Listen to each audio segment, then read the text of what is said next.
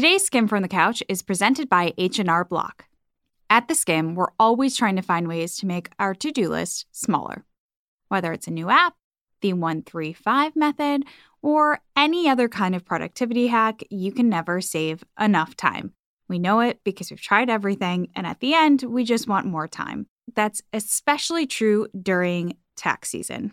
That's why there's H&R Block. More on that later. For now, let's get into the episode.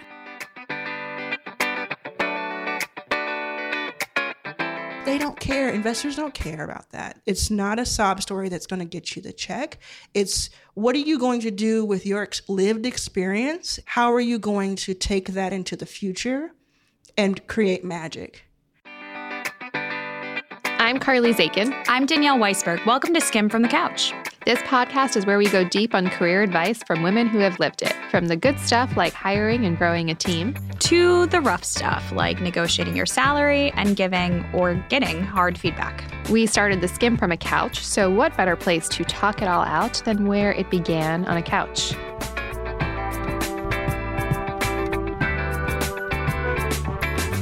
Please welcome Arlan Hamilton to this live episode of Skimmed from the Couch. Arlan is the founder and managing partner of Backstage Capital. We love your sweatshirt. Thank you very Her much. Her brother made it. He did. He surprised me with it. And Backstage Capital is a venture capital firm. She started to invest in startups led by underrepresented founders.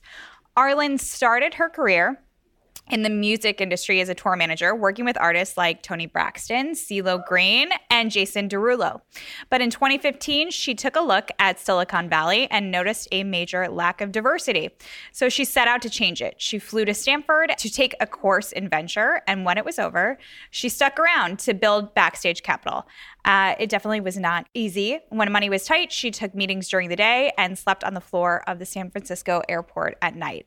But it paid off. Flash forward to now, and Backstage Capital has invested nearly $5 million into startups led by women, minorities, and members of the LGBTQ community. Wow. We're so excited to have you here this morning. Arlan, welcome to the couch. Thank you. Thanks for having me. So let's get into it. Yes. Skim your resume for us. Oh wow. Uh, well, skim my resume. Okay, I can do Yes. that's Yeah, much faster sure. than what it really is. Okay. Um, pizza maker. Um, usher slash impromptu security for Stone Temple Pilots concert. That's a whole story in itself. Um, and then data entry and uh, music magazine publisher, lesbian blog publisher, unemployed, unemployed, unemployed, unemployed, unemployed, and production assistant for movies and television and or reality TV mostly, and then um, production coordinator for arena sized arena sized tours, and then unemployed, unemployed, unemployed, and then uh, managing partner of Backstage Capital. what would not be found on your LinkedIn that we should know about your your job history? Um, I once worked on as a production assistant and as a transcriber a show for Lifetime called One Born Every Minute. I don't. Do you know that? I don't know do this know one. that show. It's about childbirth. And so I had, I mean, I don't know if there, I think it was the first season or I'd never seen it or whatever. So I didn't know what to expect it to, to the outcome to be. But I watched in a two month period, I watched 20 live births happen. And because I was a transcriber, so I had two jobs. I was a oh transcriber God. and a production assistant. So my main job was to transcribe every word that everybody in the room said. Oh my God. Until the baby was born. No. So I would follow these families because there was 30 cameras in the hospital, and I would follow these families and like be so angry at the guy, or you know, if the, it was mostly uh, you know straight couples, but I'd be mo- so angry at the guy like for eating in front of the woman while she was she couldn't eat, or saying something stupid or whatever, and then and then without fail, every single time the birth happened, ev- with no, uh, all 20, the guy cried. And then we all You turned into a puddle. and so the other part of my job was I had to put on scrubs and go into the scene, No. the scene, which is a woman giving birth, and ask. So there were some people who were pre set up and some people who weren't. So I had to go in and ask for their signature oh my god. in the middle While of they're in labor? contractions. One like one time, like two grandmothers got into a like a fist fight, and it was so funny because one of them was like praying over the baby the whole time and like blessing everyone that came in the room and just this what a blessing. What a bless, blessing this is. And she did that for like hours and I'm just typing all these things, all these Bible references. And then somebody kind of we started noticing that the the grandmothers wouldn't talk to each other or like acknowledge each other's existence in the room and then one of them cut the cord Oh no. and the and the next thing you know they're can i speak to you in the hall and the next thing you know i'm not kidding you can find it they're fist fighting and then one of them kicks one while she's on the on the Did ground. you get it on camera? oh we got it on 30 cameras. Yeah. unfortunately it was like the first thing like the first episode Yeah. so i had told everybody oh I'm, i did this show and it's so beautiful and it's a miracle of life and the first episode is like grandma's gone wild Isn't it funny? We started off in production too, and like the random Oh, stuff yeah. that you learn along Yeah. the way. oh yeah So It's- we, we can have a whole other conversation. yeah So there- we're i gonna- a lot of reality tv and not anymore So we're gonna fast forward and talk a bit about your role now at Backstage Capital. Um, A lot of questions that we get is just about the day to day. So as a founder and now as a managing partner, what does your day to day actually look like? Oh, um, my day to day is very different each day. So right now I'm in New York and I live in Los Angeles, and I was in San Francisco yesterday. So 2018, I actually was on the road 300 days. Uh, yeah, yeah. And this year I'm trying to cut that in half. And then try next year to cut that in half. But I'm usually traveling. I spend a lot of time on, on airplanes or getting from a, an airport to somewhere. And um, I, I spend a lot of time working with our founders. We have more than 100 portfolio companies now. And so uh, everybody has my phone number. And so I spend a lot of time talking to, it's not all of them, it, but maybe 20 or 30 um, I, I talk to on a monthly basis or some of them on a weekly basis. And so I'll help now with, um, now that it's me and a team, I'll help with big problems and um, f- try to find big solutions for them. And then I'm um, speaking a lot and amplifying our, our message and what we're doing and trying to get more and more investors to follow suit. And I spent a lot of time in the fundraising mode for either backstage itself or for founders. One thing I just want to point out for everyone in the room is that we have some of our investors' cell phone numbers and we do call them, and it's an amazing relationship. So the fact that all of your portfolio oh, feels yeah. like they can do that is, Yeah, they can It's reach out to very, me. very unique. yeah. yeah. So I want to go back to your career transition. You're in the music industry. That's a very lovely way of saying it. My career, tra- I was in a transition. So, as you skimmed your resume for us uh, before on LinkedIn, you were in the music industry. You were working with really cool people, and you wanted to make a change. And I wanted you to kind of unpack for the room, like what inspired that change, and how did you know it was time? Yeah. So I I was working as a, a production coordinator. Started as a production assistant for these artists. So I was working on the the side that was like 16 hour work days on the road, uh, which is why, by the way, I'm used to being on the road, so it's not as tough. Um, and so it wasn't a glamorous thing at all, but it was. I definitely had some awesome moments, and I was very happy to be there and to have worked my way into that world after 10 plus years of trying. Um, so I had I really thought I was going to stay there for a long time, and in fact, I I've written I've written uh, uh, found an email where I wrote to the to the uh, CEO of Live Nation, it's like the biggest uh, tour tour promoter in the country, and I was talking to Michael Rapino, the CEO, and saying there should be more Black women who are tour managers. So my thing was everything that I do now with backstage, I was trying to do in the live music industry, and I thought that I would go on to just be one of those um, black women who made made it to top tier tours, and it was during that time, it was like 2011, 2012, where I discovered um, one of your investors, um, Troy Carter. Like I knew he was Lady Gaga's manager, so I knew he what he was doing there. And then I saw that he was starting to invest in something called Lyft and Uber and, and Airbnb. What? Okay. And I so I knew Airbnb as some, you know, as an observer but why was this guy making those investments? Then I saw Ellen, the mothership. Uh, to to if there's like I don't know how many women there are in this room, but their chances are she's the mothership to ten percent of you. so she was making these investments as well. And um, Ashton Kutcher and, and all these people were making these investments. So I said, What is that? What is that? So I, I've always been a curious person since I was a child. And uh, discovered okay, Silicon Valley. Um, you can start a company from the ground up. People view failure as a badge of honor. Cool, I've been there. I'm, I'll have all the badges. oh, it'll be great. And um, awesome, let's go. Let me start a company. And I started looking at starting a company and I started like researching venture capital. And what I realized was like, okay, this could be the land of opportunity, but it's really shut out for a lot of people. And if you're not an affluent white man, you're going to have trouble. And think about two that like right now that's true, but think about 2012 when I was first really look, digging into this and nobody was talking about it that I could find. And then over time people started writing these think pieces like, you know, Silicon Valley has a diversity problem, 2013, 14. And I thought, um, well, duh, first of all. Second of all, that's not fair. And a gay black woman, uh, what chance do I have? But let's look at the opportunity there.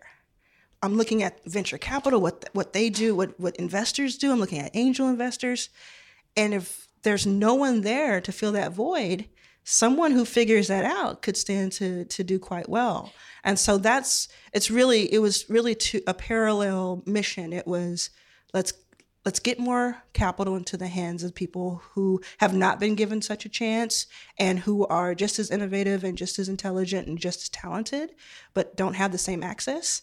And also i want to be like really wealthy and that's who i want to bet yeah. on it's it's you know plain. You talk about being on a tour and thinking about, you know, your path was just going to be a great tour manager, right? And you're going to rise up the ranks that way. And you casually just email the CEO of Live Nation yes. and you're like, this is how I feel. And I think you should know about it. That isn't something that everyone does. All right. Where does that come from in you? I like my mom tells a story of how like she was pulled over once when I was like six or seven and the police officer said, Do you know how fast you're going? And she's like, No, I have no idea. And I said, She was going 40 in a 20 in a school zone. That's really helpful. Yeah. yeah. and it, it was like the earliest memories I have from my mom was her telling me, and I didn't realize it at the time what she was saying, but I remember her saying, if something feels wrong, you can you can say it you you have permission to say it. Even if it's an adult even if it's someone in power you have permission to speak up. I didn't realize at the time she was protecting me and making sure that i spoke out but to me that translated to i have this power and i can say if i see something wrong i should be able to talk about it. So that's just followed me through life. I see something that doesn't make sense or is unfair or unjust whether it's for me or for someone else I'm going to say it out loud. And that's really what this is all about.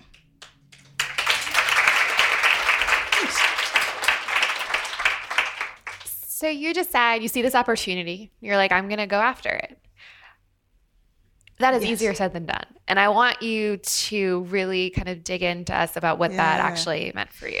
The truth of it is, I, I was completely broke. I had no money. And I had a lot of friends, like, because, you know, I'm 38, this is 34, 33, 34. So I had a lot of different types of friends. And back then, when someone said they were, oh, I'm so broke, they meant like they had to dig into savings or, you know, they weren't going to ha- be able to have the extras that week. I mean, like go to your bank account and there's $12 there and you're happy that it's not a negative so it doesn't get the $30 charge.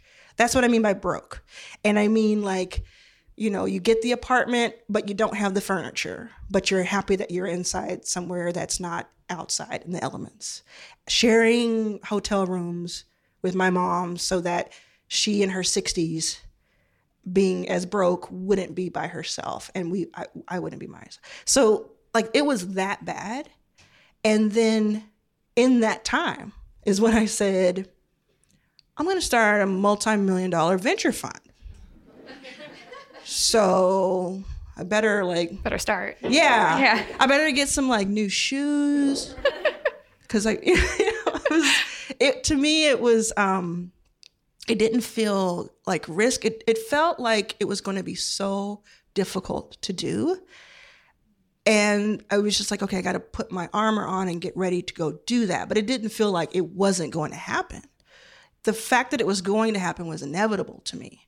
That was the only way I was able to do it. And it was a little bit, you know, you hear, and I'm sure you all um, can relate, you hear a little bit about like founders having to be a little a little off like a, a little bit Our like, team behind you is like nodding. Yeah. Yeah, they're like, yeah. yes, that is true. Yeah, like you have to be a little bit like just um What's the reality distortion? Yeah, you have to because you you step into something that is, as you say, not everyone does it. A lot of people think about it, and not a lot of people execute, and that's okay. The people who don't execute are no less than the people who do. They just have different roles. So, getting really tactical. Okay. You ended up going to Stanford has this 2-week program. Yes. Before you went there, you went on Twitter. Correct. Tell us about your tweets. What your thoughts were about the cost of the program and how you felt, why you felt you needed to do that program. Oh, okay. So this was a program that 500 startups put on. It was about unlocking venture capital, and I wanted to understand uh, what that was. And I just, more importantly, wanted to be in the room because I felt like I taught myself plenty uh, in my homeschooling, but I wanted to be in the room, and I wanted I hadn't been to Silicon Valley before, so I was in Texas. I saw this course and I'm like, oh wow! And it was thousands of dollars. I mean, it was for it was for um, accredited investors who were really wealthy who wanted to like have more information and more connections. But again, it was one of those things where it's like, I want to be in that room, so I'm going to be in that room. It's just a matter of how do I get there. Um, and they there was a um, scholarship that I got for being a woman. It pays to be a woman sometimes, and and but it was still like I don't know ten thousand dollars. It was a lot of money, and I had zero. So I first thing I did was I wrote a few people that I had been talking to who I knew were millionaires who maybe could help me. Um, and Chris Sacca actually um, put the first five hundred dollars down for me, and then I did a crowdfunding. So there are a lot of people in here who actually are in business school uh, Yeah. today, and um, a lot of people in this crowd. And I'm really curious. It's something that Danielle and I talk a lot about and have thought a lot about because in our previous lives before the Skimm, we were in not well paying jobs in production. And we were advised by anyone we went to for career advice to go to business school. And we looked at the financial realities of that and we're like, okay, well, that would require us to go into a lot of debt that I don't know if the production jobs or whatever jobs we would get out of this would help Yeah. us pay off that debt.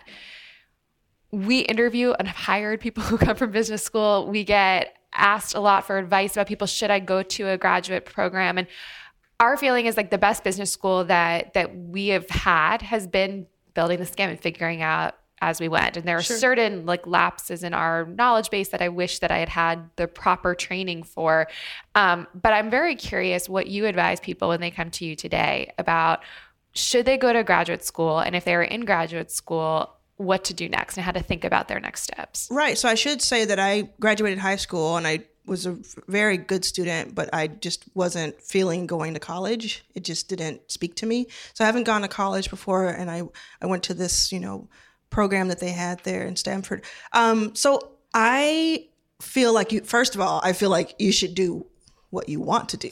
you should do what feels right to you, and um, there should be no shame in either direction. I'm very adamant about that. I think that so much, absolutely, so much education comes from doing. And th- that means that people who can't afford to go to graduate school or don't have the ability for some reason, or just maybe they have a learning disability that stops them from like wanting to have that sort of very specific type of education all of those people can take heart in knowing that they can um, achieve um, uh, something outside of that they can learn outside of that i also think that if you that there the a reason you would go is network. To me you're paying for network for for for decades in that situation more so than learning how to you know work a cap table or work a spreadsheet. Um, because i have seen how that has this sorority fraternity both figuratively and, and literally um, has opened doors for people and kept doors open and given people like you know revolving doors you know just all they could ask for through just oh i you know, this guy I knew or this woman I knew from grad school. So I think that it's fine to go to. I'll tell you this though. A friend of mine who uh, left her great career in tech to go get an MBA, she, when first time we met, we sat down for about an hour and I had just like gone through this homeschooled teaching every teaching myself everything I could about venture capital from not knowing what it was four years prior. And I just talked to her, and she said at the end of the hour, she said, I learned more in this conversation than I did getting my MBA that she had just graduated from, from Stanford. A lot of people here are already in their programs. Yeah. And are probably throwing up in their mouth a little you bit You shouldn't right now. at all. And, you shouldn't at all. and so I'm, when you talk about network, you know, you even look like just thinking about what you, what you said this morning that you know you were already networking with with millionaires and asking them Yeah, for you advice. know. Like how That's what you do. how do you, how do you even start? I mean, when even when you talk about you know you had done your own homework around the venture world, like where what is your starting point to get smart on going into something new? Google. We we have Google at our fingertips, and um, we have the internet. And I'm being slightly facetious, but mostly it, we have everything at our fingertips now.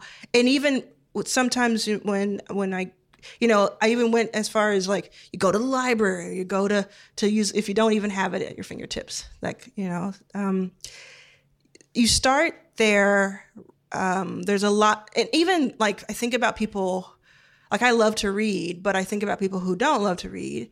Now there's podcasts like we're on right now. Like there's audio, there's aud- audible, you know, books, and um, there's just so much knowledge and so many videos, and that's what I did. I mean, I spent, I don't know, I should have counted, but I read the Outliers book right in the the middle of this and I was like that's me wow okay cuz I mean I spent hundreds and hundreds of hours just scouring the internet for information and just searching keywords and people and like I couldn't get enough information and I still can't and I still say to this day you have to be just you have to be insatiable when it comes to understanding something um, that you want to dominate for instance. So starting, I mean, that's how I would start. And then on the networking side, eh, that's a hard question because not everybody is made the same, obviously, right? So some people have a really hard time even striking up a conversation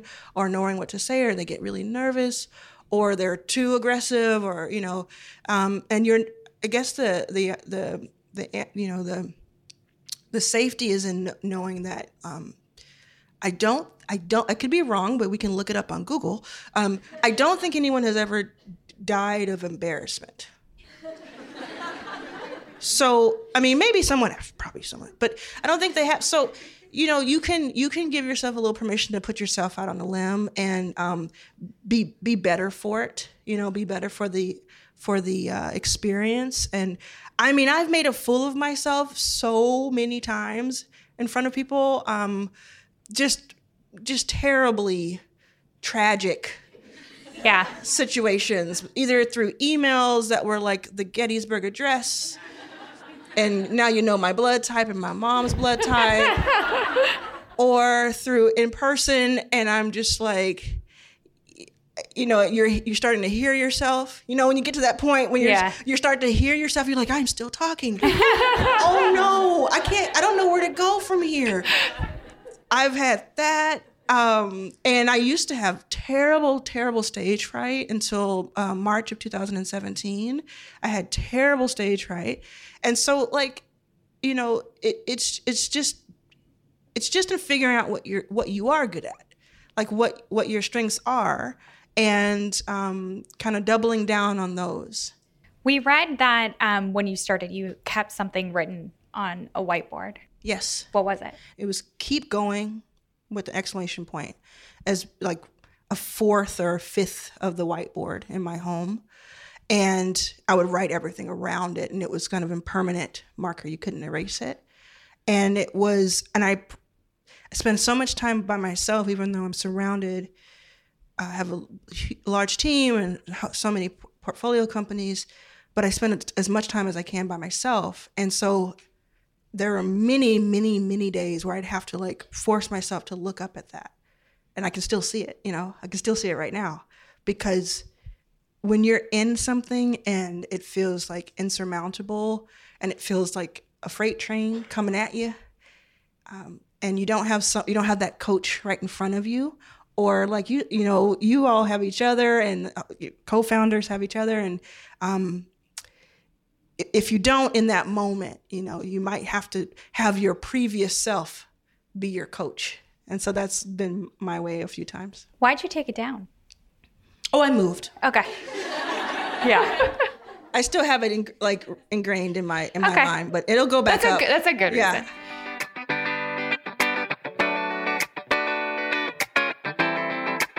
All right, let's take a quick break. We talked at the top about making your to-do list smaller. It's tax season, so let's talk about how to check taxes off that list. We've got an idea. H&R Block. They have a service that'll help you get over taxes and get on with your life. We can all appreciate that. It's called Tax Pro Go. Tax Pro Go is made for people who don't want to go to a tax office but don't want to do their own taxes either.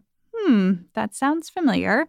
It's definitely us, and it might be you too. Here's how it works you upload your docs and let a tax pro do the rest. That's it, really. It's the easiest way to get your taxes done for you. So if that sounds good to you, go to hrblock.com slash taxprogo to learn more. Again, that's hrblock.com slash taxprogo. Uh, so, switching gears, your company has now become an established part of the VC ecosystem. Uh, you've invested almost $5 million into startups with underrepresented founders. What gets you to a yes when a company's pitching you?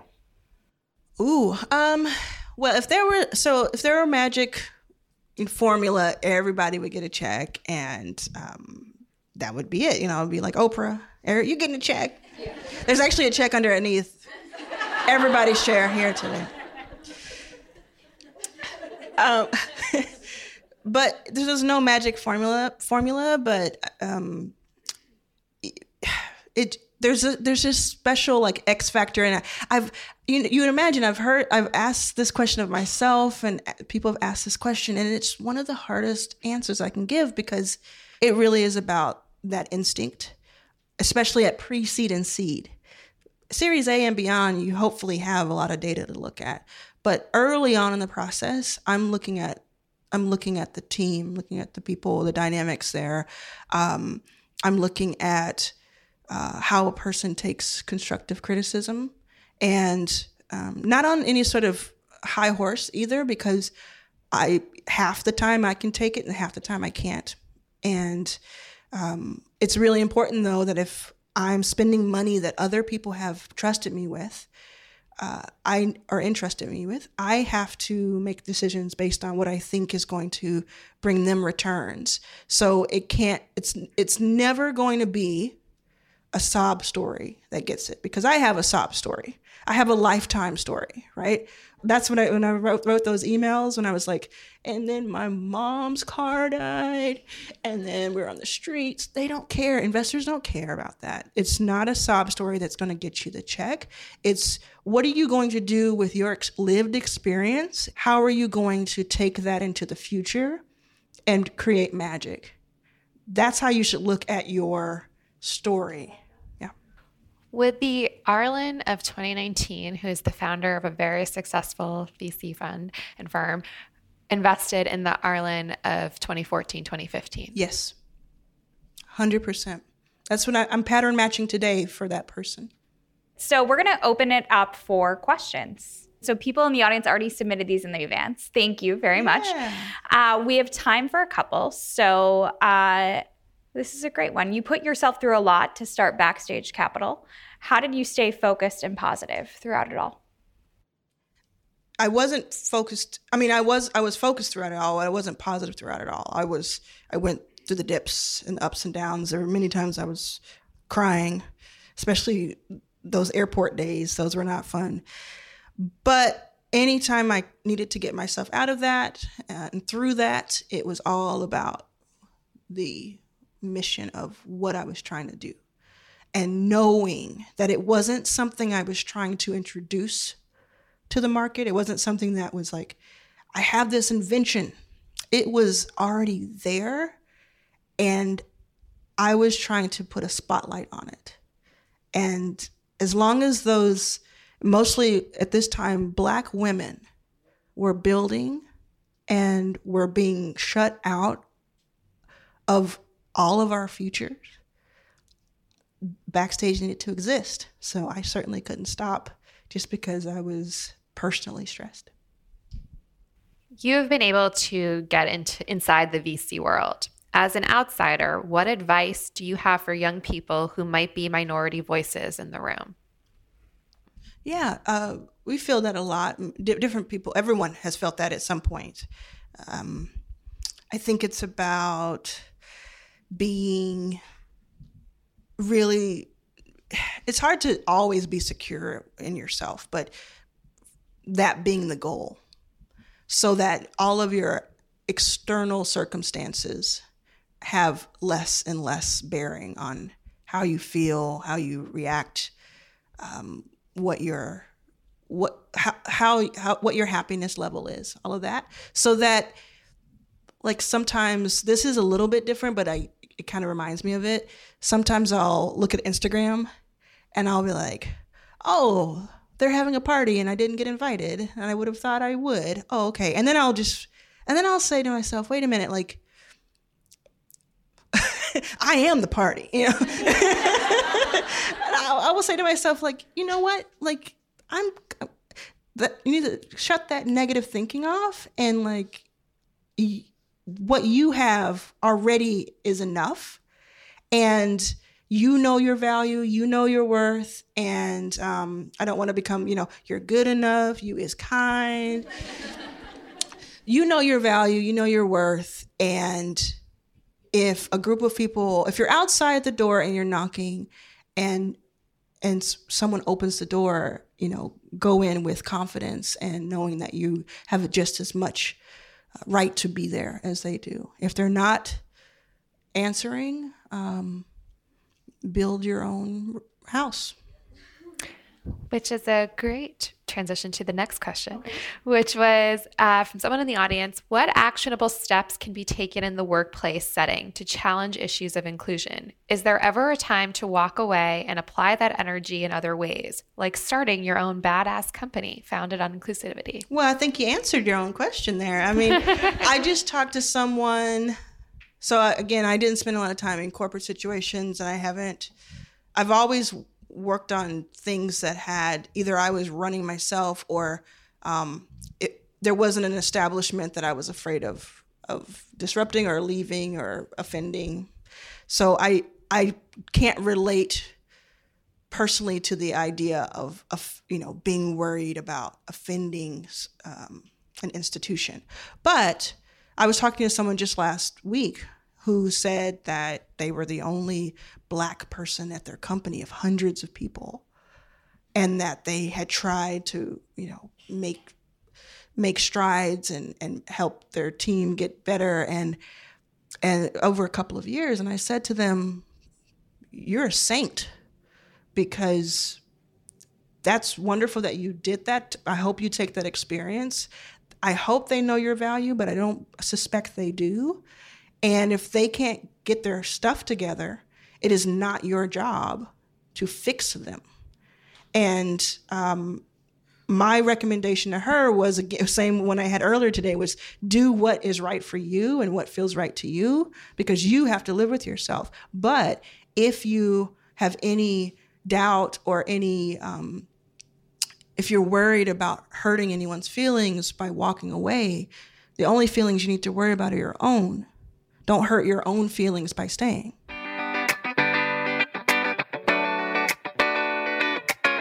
At Skimm HQ, we are constantly taking pictures all of the time. If you have listened to this show before, you have probably heard us talk about our crush on Framebridge. We love it. Here's how it works you go to framebridge.com and you upload a photo.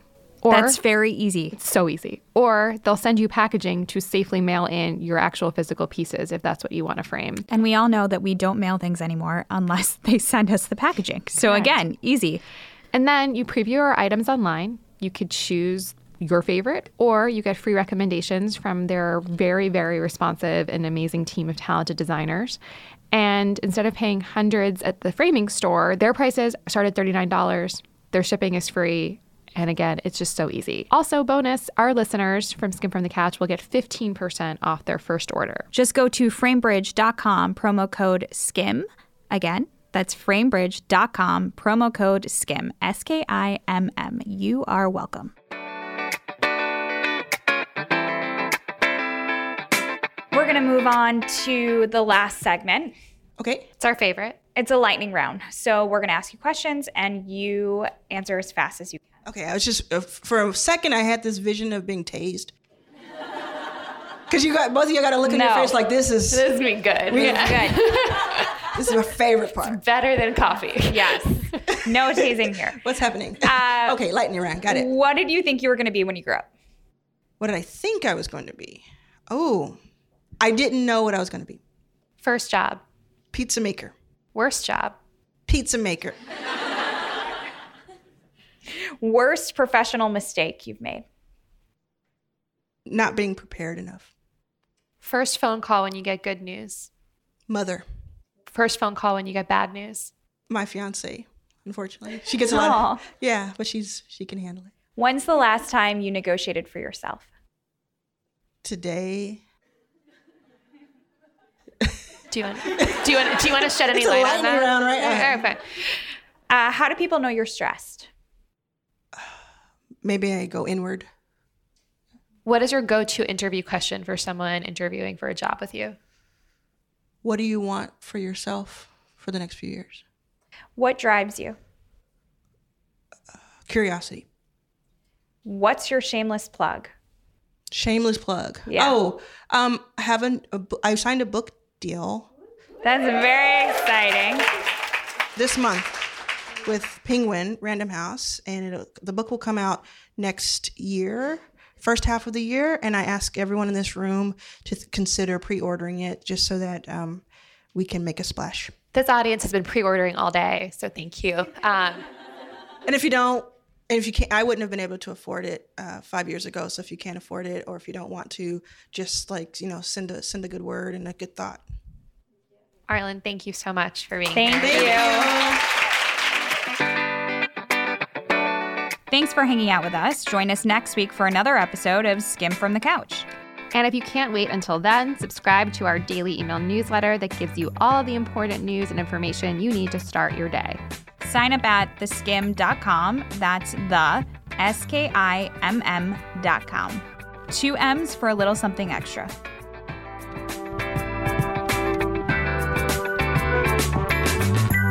If you like this podcast once a week, what about getting more Skimm? Maybe in your ears, maybe every day. As of now, you can.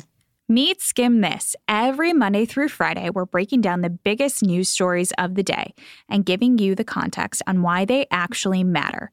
We'll connect the dots to provide clarity through all the chaos. Search Skimm This right now, wherever you're listening to this podcast, and hit subscribe so you don't miss it.